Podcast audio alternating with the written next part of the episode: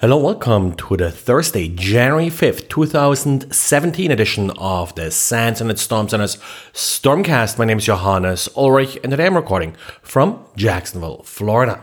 About a week ago, we noted an increase in scanning for GRE, the generic routing encapsulation protocol. A reader now noted that in October, a bug was fixed in Linux related to GRE. We don't really know if the scanning is related to this bug, if someone is trying to find vulnerable systems. But uh, anyway, uh, this vulnerability led to a denial of service condition if you were sending packets that had GRE inside of GRE packets and uh, did that multiple times.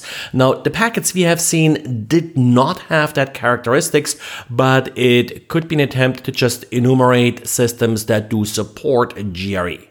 It should also be noted that the vulnerability is not exploitable for systems that use the regular 1500 byte Ethernet MTU because the packet wouldn't really fit inside that size with all the nested GRE headers that are required to exploit this vulnerability.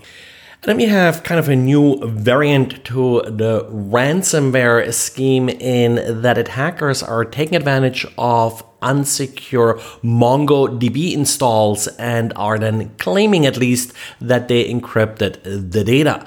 It has been reported several times over the last couple of years that you should not expose your database directly to the internet, in particular, not these newer NoSQL databases like MongoDB that are often not password secured. This latest trick pretends to encrypt the data, it actually doesn't encrypt it. It just adds a message that claims data is encrypted and then demands ransom. In other cases, uh, the attacker is actually copying the data first and then deleting it from the database, and then again asking for ransom in order to return the data to the rightful owner.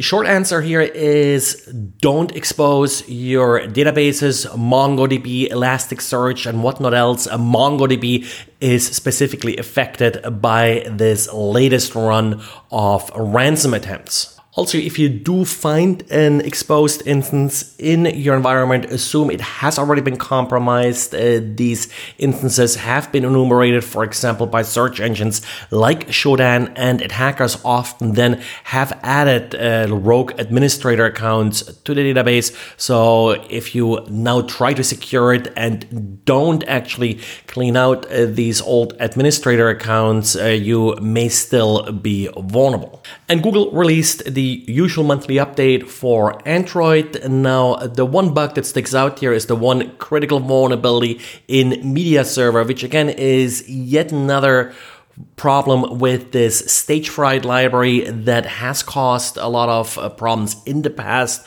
Remember that Android is also used on BlackBerry. Also remember yesterday I talked about LG TVs that are using Androids. So all of these systems that are using Android probably need to be patched for this vulnerability. And as far as your phone is concerned, if you have one of the Google Nexus or Pixel phones, you should have the update available. Again, there will be two updates released one that includes updates for all of the different hardware drivers, and then one just for the base operating system that does not include hardware drivers because, well, they may be different on different phones. Now, if you don't have a Google phone, then of course you'll have to wait for your carrier or the manufacturer of the particular phone to offer that update for you.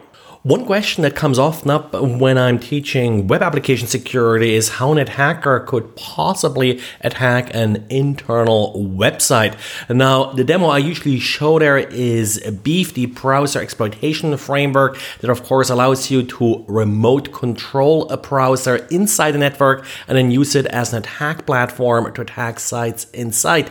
Now, NetSparker wrote a pretty nice blog post showing how this is sort of done on a more detailed level than with all the magic that sort of is involved uh, with uh, beef. In particular, they're using cross-site history manipulation in order to find internal WordPress sites. WordPress, of course, is a very popular platform, many old vulnerable versions, and you may be tempted to not keep internal WordPress sites up to date because you think nobody will find or attack them. This is a nice proof of concept. Not sure how practical this particular attack is as described in this article, but nevertheless, a real nice write up in what cross site history manipulation is all about and how an attacker would take advantage of it.